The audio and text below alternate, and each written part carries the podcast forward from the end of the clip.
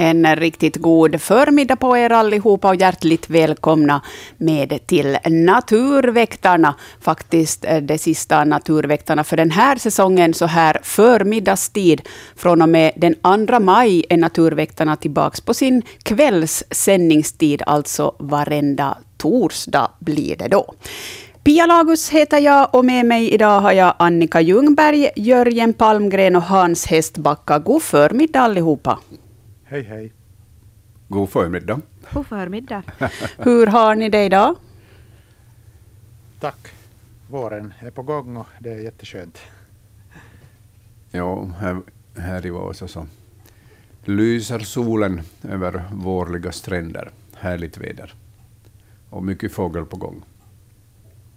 Och mycket damm i luften. Hans och jag harklar och kraxar här. Vi har lungorna fulla av damm. Men det är ju också ett vårtecken så kärt. Ja, tyvärr. tyvärr. Ni kan ju gärna höra av er till oss om ni vill ställa frågor om djur och natur. Enklast så ringer ni på 0611 12 13 eller så e-postar ni på natur.yle.fi. Och naturligtvis kan ni följa med också på vår bildblogg svenska.yle.fi snedstreck naturvaktarna. Därifrån hittar ni vidare. Och på Facebook finns vi också. Naturväktarna heter vi där. Och eh, den gruppen är stor och många av er som lyssnar är ju med där naturligtvis. Ska vi sätta igång med detsamma utan att orda desto mer? Som sagt, Hans har någonting han vill säga. Ja, jag var nere till inre hamnen igår här i Vasa och tittade på nyanlända skrattmåsar och fiskmåsar och gråtrutar. Och, eh, ett tu tre så flög alla änder, gräsändar upp från hovrättsbassängen och jag tänkte att jaha, här kommer en duvhök eller pilgrimsfalk snart. Men istället så kom det en gammal havsörn flygande längs med Strandgatan innanför eh, den här hovrättsbassängen. Där seglade den på över höghusen och, och fortsatte mot centralsjukhuset. Och det är ju fantastiskt att man kan se en gammal havsörn på eh, revirpatrullering i staden, i kärnstaden. Mm, en riktig cityörn. Ja, ja, alltså det är mycket fåglar som har flyttat in till städerna och hit till Vasa så, så har ju mycket skärgårdsfåglar flyttat. Nu kommer se havsörn också patrullera över de här höghusen och stränderna. Mm. Jag har på känn att vi får in en hel del fågelobservationer. Man håller på som bäst och räknar både svanar, och tranor och gåsar och, och, allt möjligt. Yes, heter det förresten. Eh, men sånt kommer att komma in och jag tror vi går direkt på pannkakan för här har vi redan ett samtal på gång och jag säger välkommen till Naturväktarna. Jo, god morgon. Eller god, god förmiddag. God förmiddag. det är Gibi Kalima här. God morgon. Jo, jag tänkte fråga en sån sak. Vi var, vi var igår och hälsade på en sån här fågelskötare som finns i Pyttis.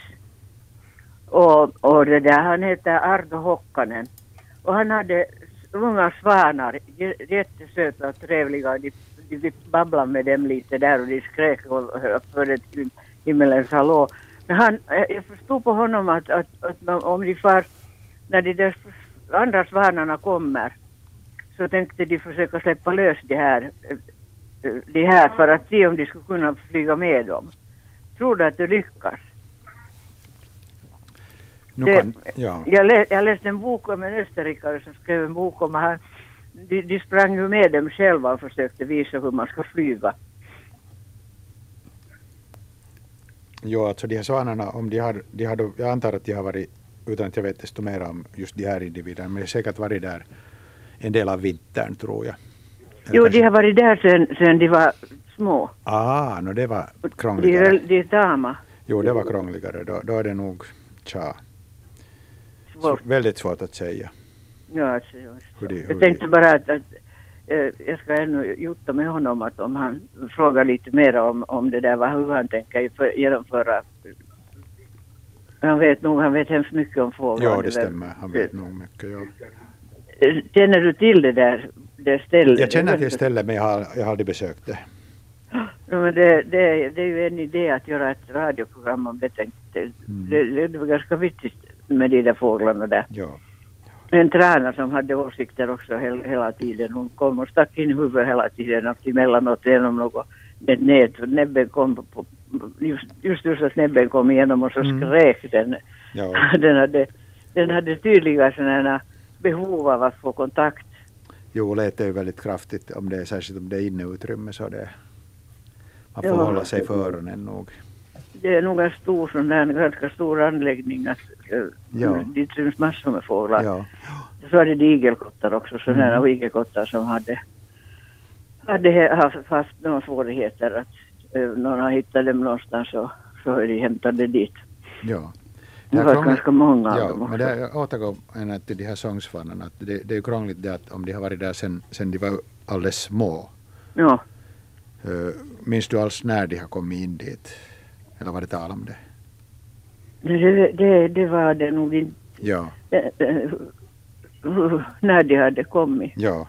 Att om de, om Men de, det, det, det var från ägg, han sa att tala om den här äggläggningsmaskinen. ah, just det, de har kommit från ägg alltså. De är Att jag har förstått att de är små där. Ja, de har varit där. Nej, nu säger min man att det, han, han säger att de var halvvuxna när de Halvvuxna, kom. ja. Jag där. ja.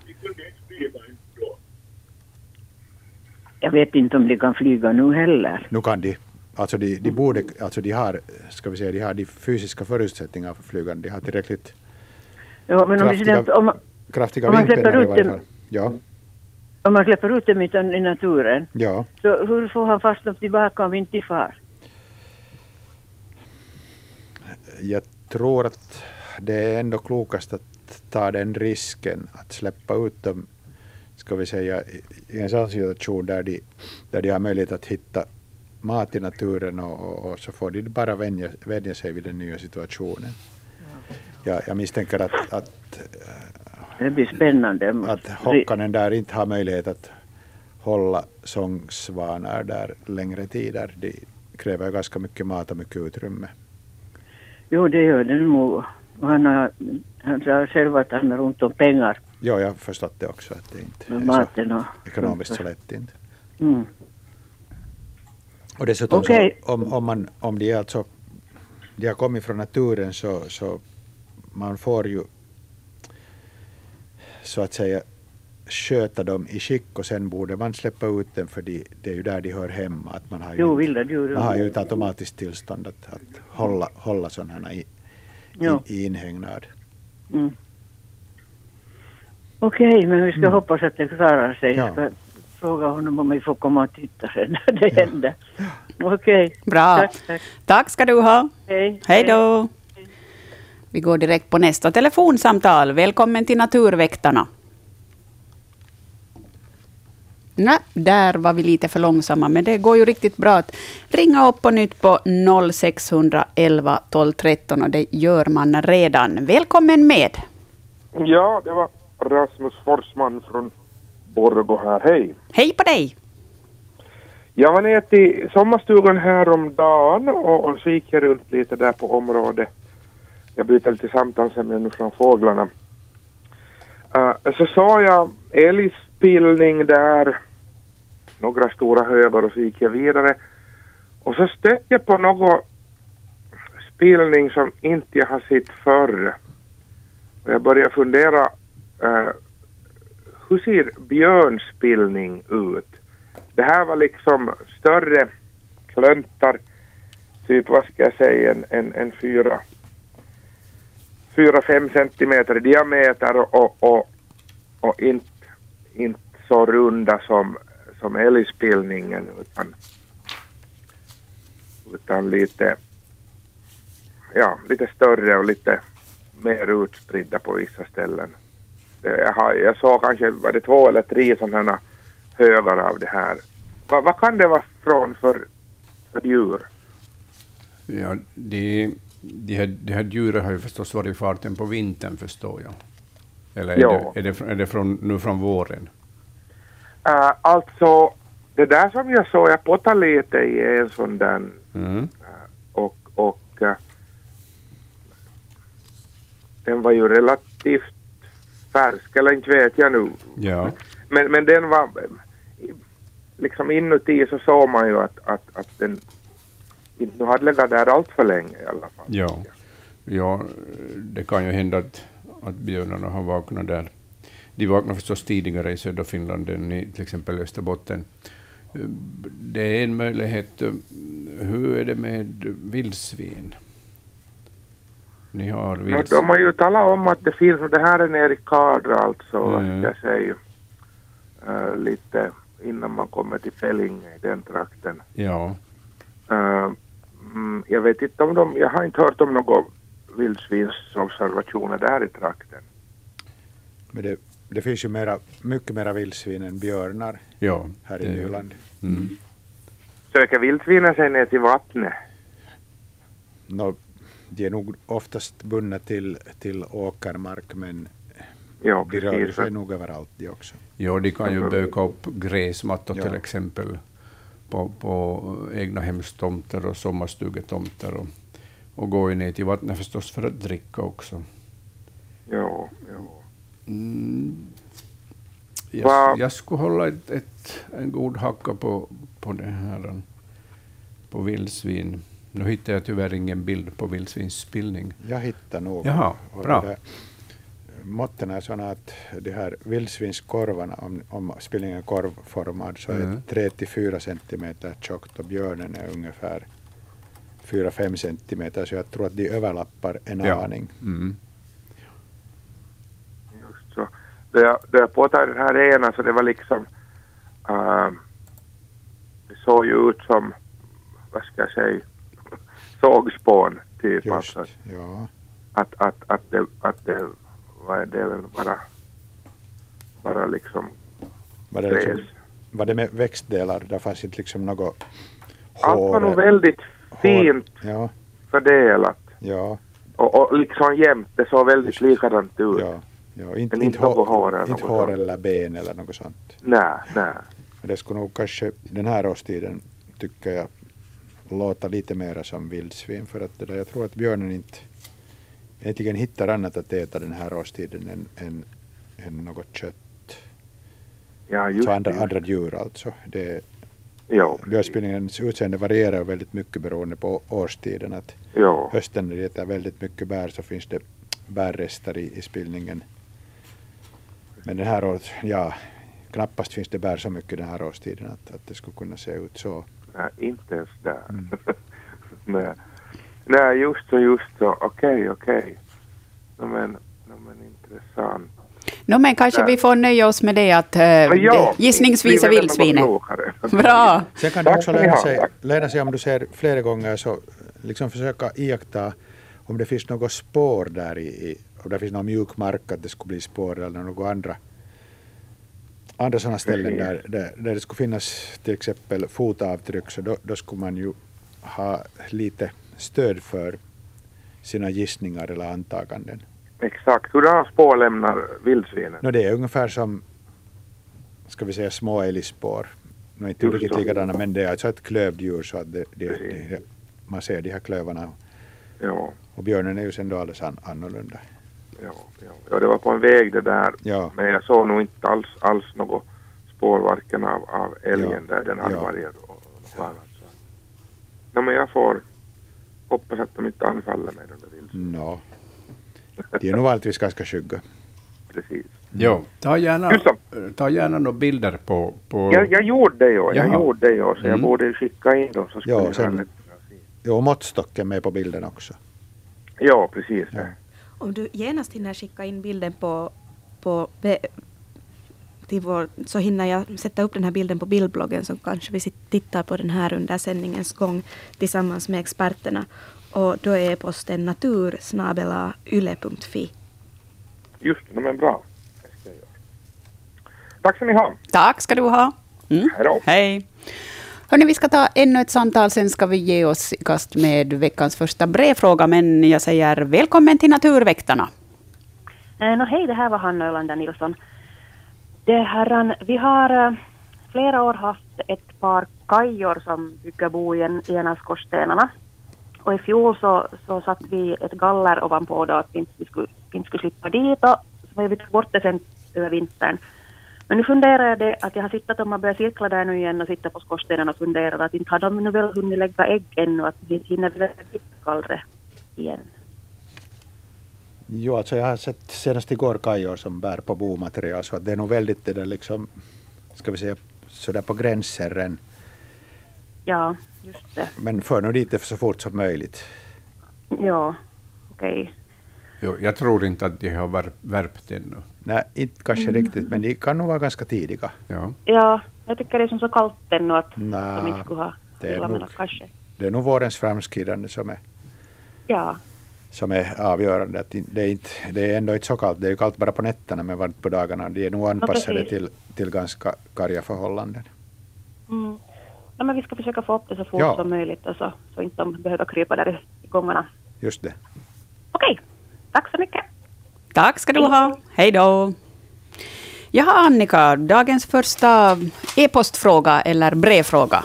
Jo, ännu ser man att det finns snö i naturen för vi har fått en hel del bilder om djurspår i snön. Och den första som vi ska behandla kommer från Anders. Han undrar vilket djur har gjort spåren i snön som han har hittat. Vi har funnit likadana spår i många repriser. Det verkar som om djuret också gör gångar i den djupa snön eftersom många av spåren leder dit. Vår gissning är en vessla, men vad är det? Säger då Anders. Och han har skickat in två bilder. På den ena bilden ser vi många små tassavtryck.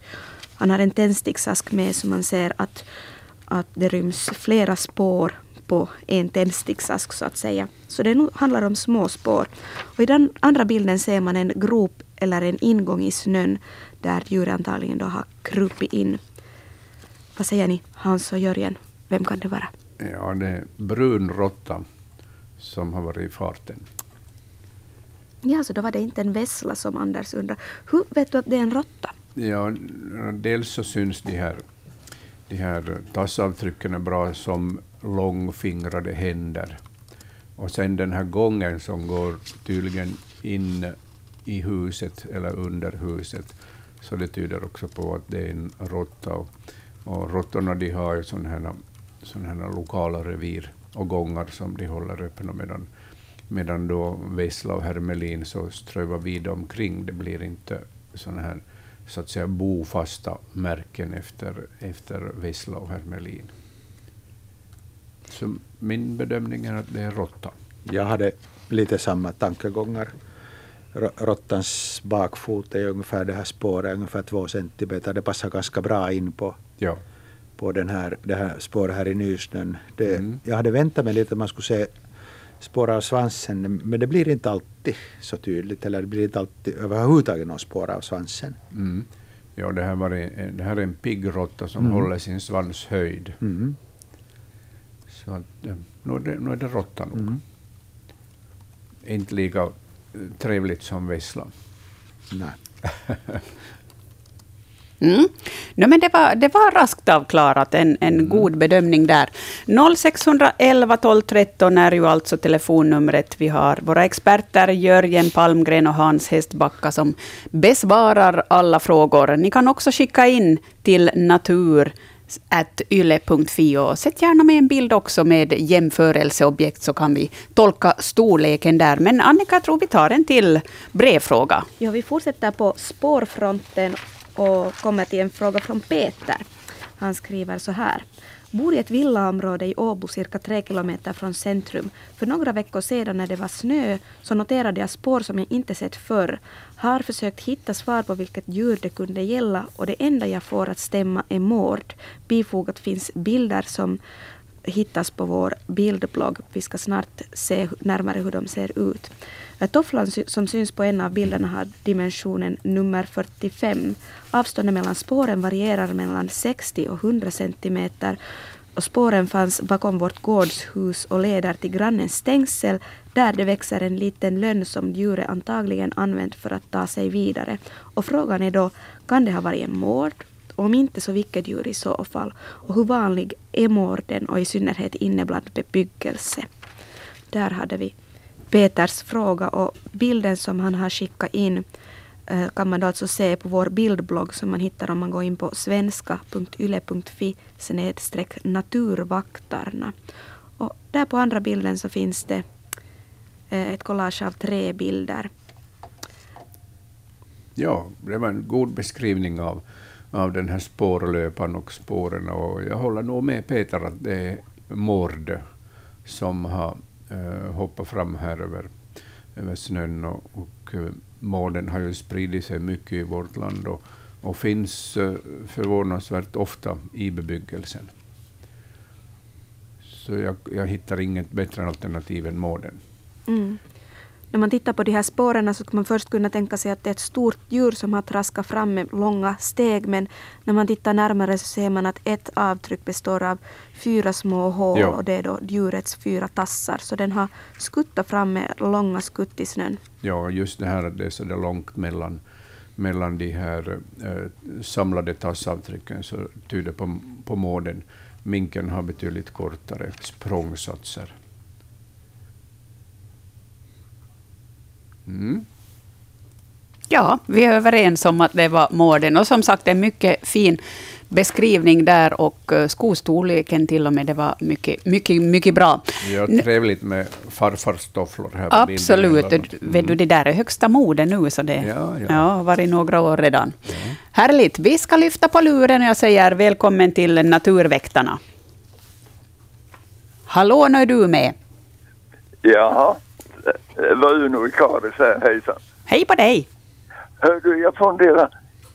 Hjortarna, vitsvanshjortarna, kan de äta bergeniablad? Jag tror de kan äta vad, allt, vad som helst i själva verket. För det här, inte har jag sett någon gång tidigare, men igår när vi kom till vårt ställe i Tenälva, Nygranas, så var alla, alla bergeniabladen uppätna. Ja, det finns ju vissa växter som hjortdjuren eh, avskyr som inte de vill äta, men nu kommer jag inte ihåg hur det var med bergenia. Men, men Jag tycker de, de skulle inte få, de, de är ju läderaktiga de där bladen, de övervintrar ju under snön och, ja, mm, och det här, tycker de skulle inte vara något välsmakande. mm, Ja, ja det där. jag besökte också en holme här senaste vecka där det fanns, finns två sådana här bergeniabestånd. Jag minns inte att det efter vintern någon, någon, nå- någonsin tidigare skulle varit någon som skulle ha ätit av dem, men nu var hälften av de här bladen ungefär uppätna. Och jag misstänk, misstänker där också starkt att det är rådjur eller vitsvanshjort. Jag, jag såg inte något desto mera spår av dem. Men, men det, det, det är alltså i Hangö den här holmen och, och som jag sa så efter, under 30 år så har jag inte upplevt det så att de skulle blivit så illa ätna. Nej, det jag kanske-. Jag var med, nej, jag bodde i Jakobstad och vi hade ett sommarstuga i Pedersöra skärgård. Så däremot så var det en älg som sparkade ut en, en, en bergeniabänk och hade den till sovplats över natten. så det här, men inte någon gång att, att jag sett något djur skulle ha ätit bergeniablad. Mm. Allting var borta. Ja, vi, vi hade inte allt borta men hälften borta som jag sa. Jaha. Men de, de hade väl smakat alldeles tydligt. Troligen. De, de äter ju tulpaner också förstås men, Ja, men eh, det, jag tycker de skulle inte smaka något gott. Man tager vad man haver, sa Kajsa Varg. ja, det är väl så. Ja, Det är väl så. Okej. Jag Bra. tänkte, men äh, inte det är väl allmänt kanske att jag äter bergeniablad men det kan hända tydligen. Eh, ja, allmänt är det inte. nej, Nej. nej. Just så. Mm, jag Okej. kommer inte Jag på skulle något bara ringa, Mm. ringa och höra om du har hört. bra. Tack ska du ha för det här, Ja, Uno. ja. Ja, ja. Hejsan. Mm. Hej. Hallå, hallå, här är Naturväktarna. Nå, Anita från Sjunde och hej. Hej på dig. Hördu, jag har en sån fråga att jag börjar fundera, vi har sån här blåmespar som i början på mars redan började de vara aktiverade i den där holken som vi har. Och den 20 mars flyttar de in. Och nu sitter den ena på pinnen och kommer med mat och hämtar och har sig att är inte väldigt tidigt.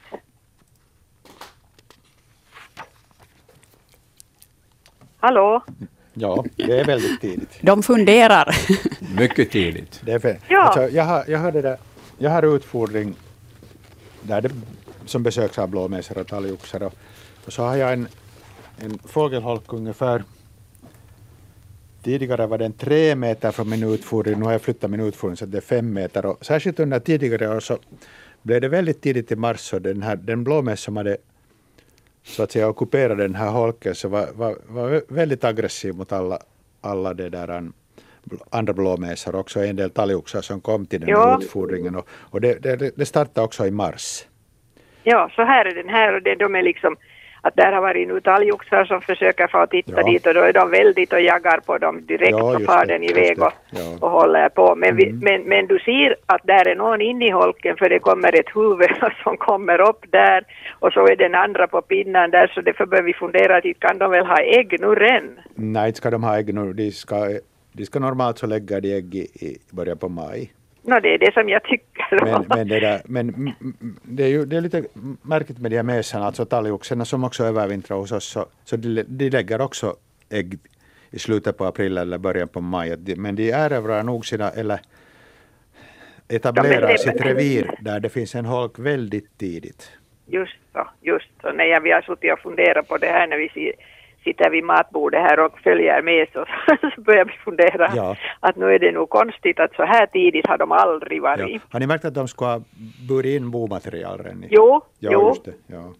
Så att det här så, därför tänkte jag att kan Mm. de väl ha lagt äggen nu, att det kommer ju allt för tidigt då. Ja, de borde inte ha lagt, men det där, man, man men vet man aldrig. vet, man Nej. vet aldrig nej. Men man kan ju nog, blåmesen är inte särskilt skygg för det där att man tittar in i holken. Så att man kan gärna göra det och titta att hur, det, hur det ser ut.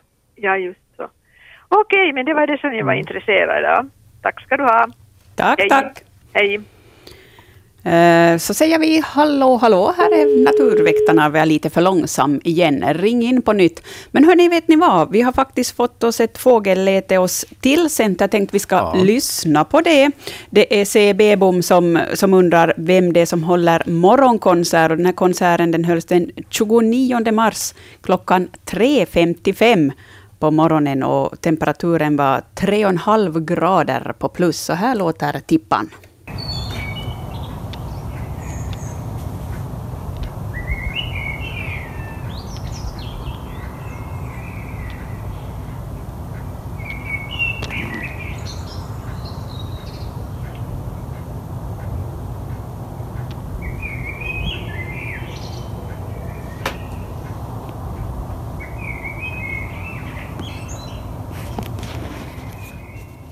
Ja, det var en som var morgonpigg. Ja.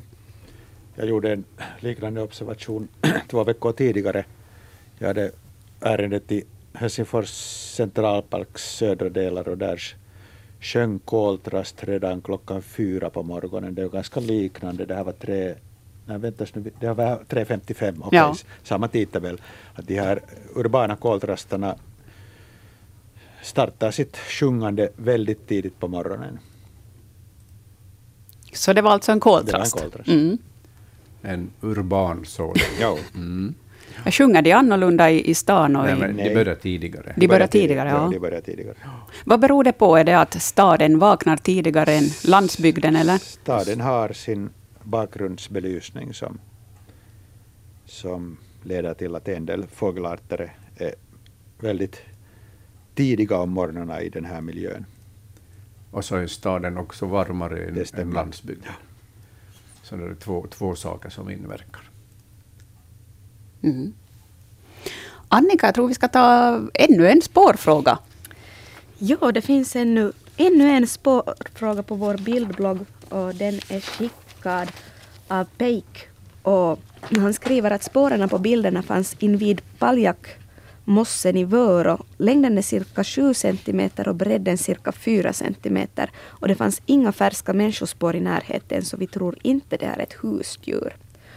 Och Ja, ni får kanske Jörgen och, och Hans beskriva hur de här bilderna ser ut.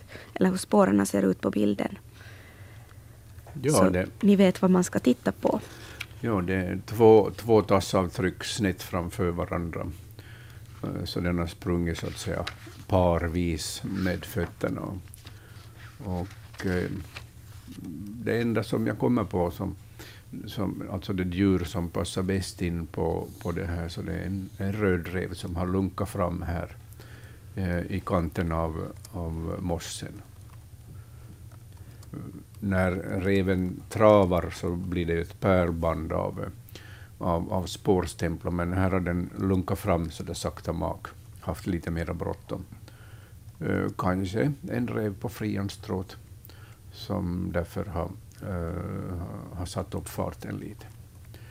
Något annat passligt djur hittar jag inte, förutom då reven.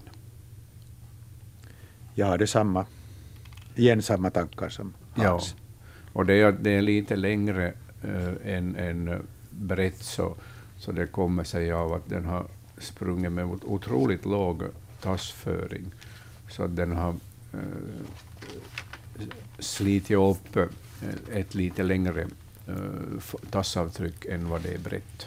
Jo, man ser ju här på andra bilden dessutom att, mm. att uh, klorna har tagit i. Jo, har släpat liksom i snön ja. lite. Ja. Så, så särdeles bråttom har den inte haft på frihandsstråten, men i alla fall en viss satsning. Mm. Mm med spänst. Hörni, uh, nu har vi inget samtal. Jo, det har vi nu, tänkte jag börja narras här riktigt ordentligt. Vi lyfter på luren. Välkommen till Naturväktarna. Uh, det är Bergvi Lundmark från Billnäs. Hej. Hej. Jag hörde att en herreman funderar här om vitsvanshjortarna är bergenior. Och jag tänkte, vi, vi bor här vid, vid ett berg och har ganska mycket bergenior på flera ställen och vitsvanshjortar som, som riktigt har sin stig här över tomten. Och hittills har jag inte märkt att de skulle ha ätit av våra bergenior. Däremot nog till exempel äh, sån här eh, äh, lidegran duger bra som är giftig för människan. Men, men peppar peppar, mina bergenior har fått vara i fred av dem. Ja, jag misstänker att det är endast enstaka hjortindivider som kan slå sig på en sån här lite udda föda som Bergenia. Sen kan det också, ja, sen kan det också ha att göra med vad annat finns till förfogande. Om det är knappt om ja. lämpligt att äta så, så kan sådana här lite ovanligare växter också duga. Ja, precis. Det här är liksom in vid en skog så att eh, och här finns eh, sån här renlav och, och sånt så att det här finns, här finns annat också. Jag tänkte att om det skulle vara något extra delikat för dem så, så skulle i något skede ja.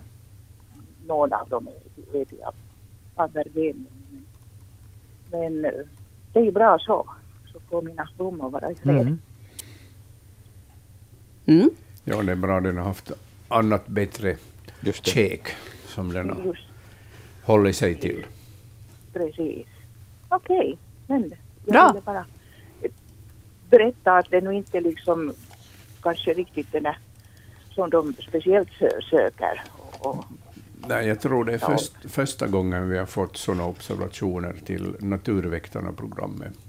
Att hjortar ha ätit bergeniablad. Precis. Ja. Ja, okej, okay. men det, det var det jag hade på hjärtat. Tack för ditt samtal. Tack ska ni ha. Mm. hej. Hej då. Hallå, hallå, här är Naturväktarna. Ja, hej, det här är Rosmarie härifrån Emsalö. Min fråga gäller gråspetten. Vi har haft en gråspett här vid, vid vår fågelmatning. Den har varit trogen hela vintern. Och sen hörde jag ett roligt fågelljud. Och jag, det kände igen det på något sätt men jag kunde inte jag tänkte att det kanske var gråsvetten. Och sen några dagar efter så, så var det två gråspettar där vid vår batare.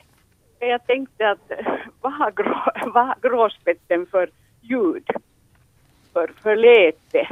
Så jag funderade att var det den som hade haft det där läte jag hörde och, och sen hade den hittat en vän. Vi ska ta och lyssna på gråspetten här ett jo, litet tack. ögonblick. Så här låter den. Mm.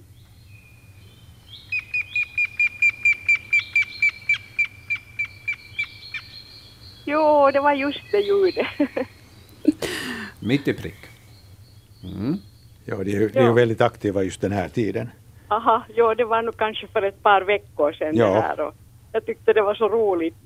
Jag har följt med den hela vintern och Och sen det här ljudet har jag inte hört, jag har hört någon tidigare men jag kunde inte, jag har också sån här skiva med olika fågelljud Ja. men det fanns då inte. Just Så det det. var roligt och Ja. då kanske det var just den som hade varit ute och fria.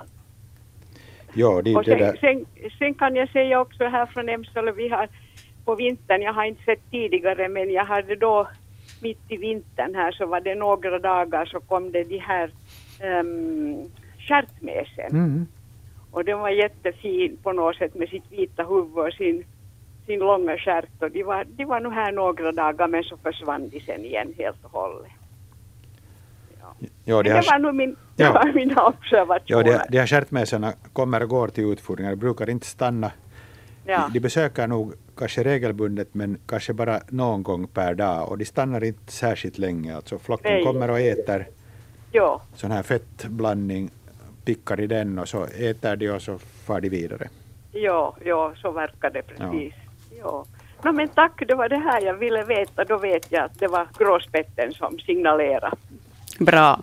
Tack ska du ha. Hej, hej. Mm, hej då. Ja, det är trevligt att vara ute i markerna nu när, när hackspettarna överlag håller på med sina revirrop och trumningar. Ja, visst. Ja, det är en, en speciell stämning i, i skogen när hackspettarna är igång. Mm. Jag följde med ett uh, spillkråkepar som duellerade eller, eller duetta med både trumningar och, eh, och rop i, i sin uh, hemskog. Det var en fin stämning. Härligt. Men hörni, här är det livat på telefonlinjen, så vi, vi ångar vidare där. Välkommen till Naturväktarna. Vi tar där istället. Hej och välkommen med. Ja, jag undrar storligen, hej Jan från Jakobstad, det här, hur snabbt kommer det här svart småfåglarnas ungar när de börjar ligga nu redan på ägg? Nej, de har nog inte börjat ligga på ägg. Och, och- eller har du Jo, de har- gör det här i koststenen på det här gamla huset.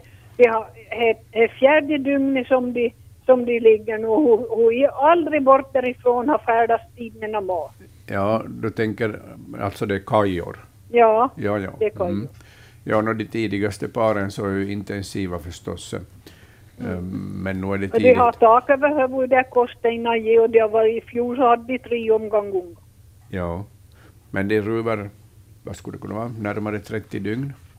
Ja, Så ja det, något och det snart den lilla viku så ungefär. Tre veckor. tre veckor, Ja. ja. Mm. Ja, ja. 21 dygn, ja. Ja, de ska, lägga, de ska nog lägga, de, alltså de börjar lägga ägg i april. Ja. Och nu, nu redan har hon ligger fyra dagar. Inte bäst bort, för hon är syns huvudet och hon någon gång svänger lite. Men det är tak över. Det är en bra tak över och så är du där inne i och det är ju hade alla det här ett och ett halvt år som jag nog bodde i innan så har de hållit det. Nerifrån. Det är nog stoppa här pipen. Ja, säkert är den faststoppad ju med risbone. Jo. De kan ju... Ja, men inte hade jag någon, men jag tänkte jag måste hur Jag har mina fågelböcker vid villan så jag kunde inte börja ja. komma till några. Men sitter kajorna i öppningen så att säga uppe på skorstenen? Nej, hon Nej. ligger där inne i under det taket så det är bara huvudet som syns då hon någon gång flyttar sig. Ja, ja. Men har färdas ju tid på kanterna. Mm. Mm. Ja, I så fall är Ja. det mycket tidig häckning. Stämmer. ja det är säkert. Ja. Tack, tack. Tack ska du ha. Hej då. Hej. Ja, intressant. Det verkar ju som eh, våren är väldigt tidig i år på något sätt.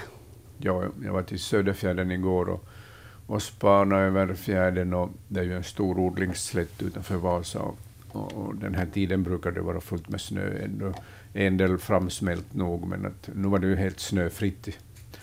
Uh, visserligen det har varit, det har inte varit lika mycket snö som, som normalt, men i alla fall. Snön är bortsmält och, och, och det fanns gott om sångsvanar och, och, och eh, grågäss och ganska mycket tranor också. Hur mycket har du någon uppfattning? Jag räknar inte, utan, utan jag spanade över de här olika ställena där, där de Ja. var samlade. Och det var bland, bland annat ett bläsgåspar Just också. Ja, var det hun- hundratals tranor eller Nej, tiotals? nej, tiotals. Ja, just det. Ja. För att det där Hangö fågelstation hade ju första bra transträcke i, för i år, igår. Ja. Men med över 3000. Ser du bara. Oj, Mm. Det är tidigt. Mm. Mäktigt. Men vad innebär det här då för fågellivet i, i sommar, att de är så här tidigt ute? Ja, då man har konstaterat att eh, många flyttfåglar kommer eh, Tidigare än tidigare, förr. normalt en vecka, tio dygn tidigare. Och det betyder att de, om våren fortsätter varm och, och mild så, så börjar de häcka tidigare också. Så det blir en förskjutning, en tidigare läggning av, av häckningen också. Men flyttar de tidigare på hösten då också, eller Nej. förlänger de sin period här? De förlänger sin period här om vad jag vet. Ja, det beror lite på naturligtvis arter. Att om de är Mm. vä- väldigt långväga flyttare så då har de vanligtvis inte så mycket möjligheter till att vara flexibla. Men de här kortflyttande arterna som till exempel sångsvan och sådana så kommer tidigare på våren och stannar längre på hösten och kan till och med övervintra. Är det bra eller dåligt att många fåglar häckar tidigare än tidigare? Är det, är det så att de har mera tid på sig eller är det så att det är lite Nå. riskabelt att häcka tidigt på No, man, våren? kunde, jo, man kunde tänka sig att de har mera tid på sig men det kan också sen då betyda att om, om vi tänker upp på talgoxen som ett specialfall, om, om talgoxarna börjar häcka väldigt mycket tidigare än förr i tiden så kan det vara att deras stapelföda när de har ungar inte är till förfogande ännu när ungarna har kläckts. De äter ju väldigt mycket eh, larver från, som de hittar i, i, i grenverket. Och om de här larverna inte ännu finns så har de svårt att hitta mat åt sina ungar. Så det, är ganska det kan vara ganska komplicerat den här tidtabellen för, för många fåglars häckning. Hur, hur kreativa är de då att hitta alternativ föda? Den brukar inte räcka till, utan, utan just de här, Eh, till exempel talgoxe och blåmes och svartvit flugsnappare, så de försöker lägga sin eh, häckning så att när ungarna kläcks så finns det mycket fjärilslarver i träd och buskage och, och det är den viktigaste födan. Det är en chansning förstås, men de reagerar förstås på, på tidigare vårar. Så det blir nog en, en, en långt utdragen anpassning, skulle jag säga, Mm eh, för de här fåglarna. Men helt utan unga kommer de ju inte att bli det. Ifall de, ifall de misslyckas med sin första kull så kan de ju överge den och sen satsa de på en ny längre fram på våren. Mm. Och vi hörde ju här Kajorna i Jakobstad, det var tre kullar förra året. Hur, hur vanligt är det? Den hade häckat tre år i rad. Ja, det var tre år i radio, jag De missade har det. bara en kull per sommar. Mm. Ja. Just det. Hörni, kära ni, klockan närmar sig tio och vi ska ta en liten nyhetspaus i Naturväktarna här alldeles, alldeles strax. Men ni är ju så hjärtligt välkomna att fortsätta med att ställa frågor. Det gör ni till exempel på 0611 12 13 eller så sänder ni in e-post till natur yle.fi och som sagt eh, svenska.yle.fi snedstreck naturvaktarna är ju en väldigt bra sida att följa med. Där kan man ju titta i bildbloggen så får ni också följa med vad det är våra experter talar om här. Och eh, vår Facebookgrupp har vi också. Den har många, många medlemmar och fler ryms med där. Där får man ju ganska snabbt svar på sina frågor också. Men som sagt, klockan närmar sig tio. Det ska bli nyheter här, men efter det så fortsätter ju naturligtvis Naturväktarna med Annika Ljungberg, Jörgen Palmgren, Hans Hästbacka och Pia Lagus heter jag.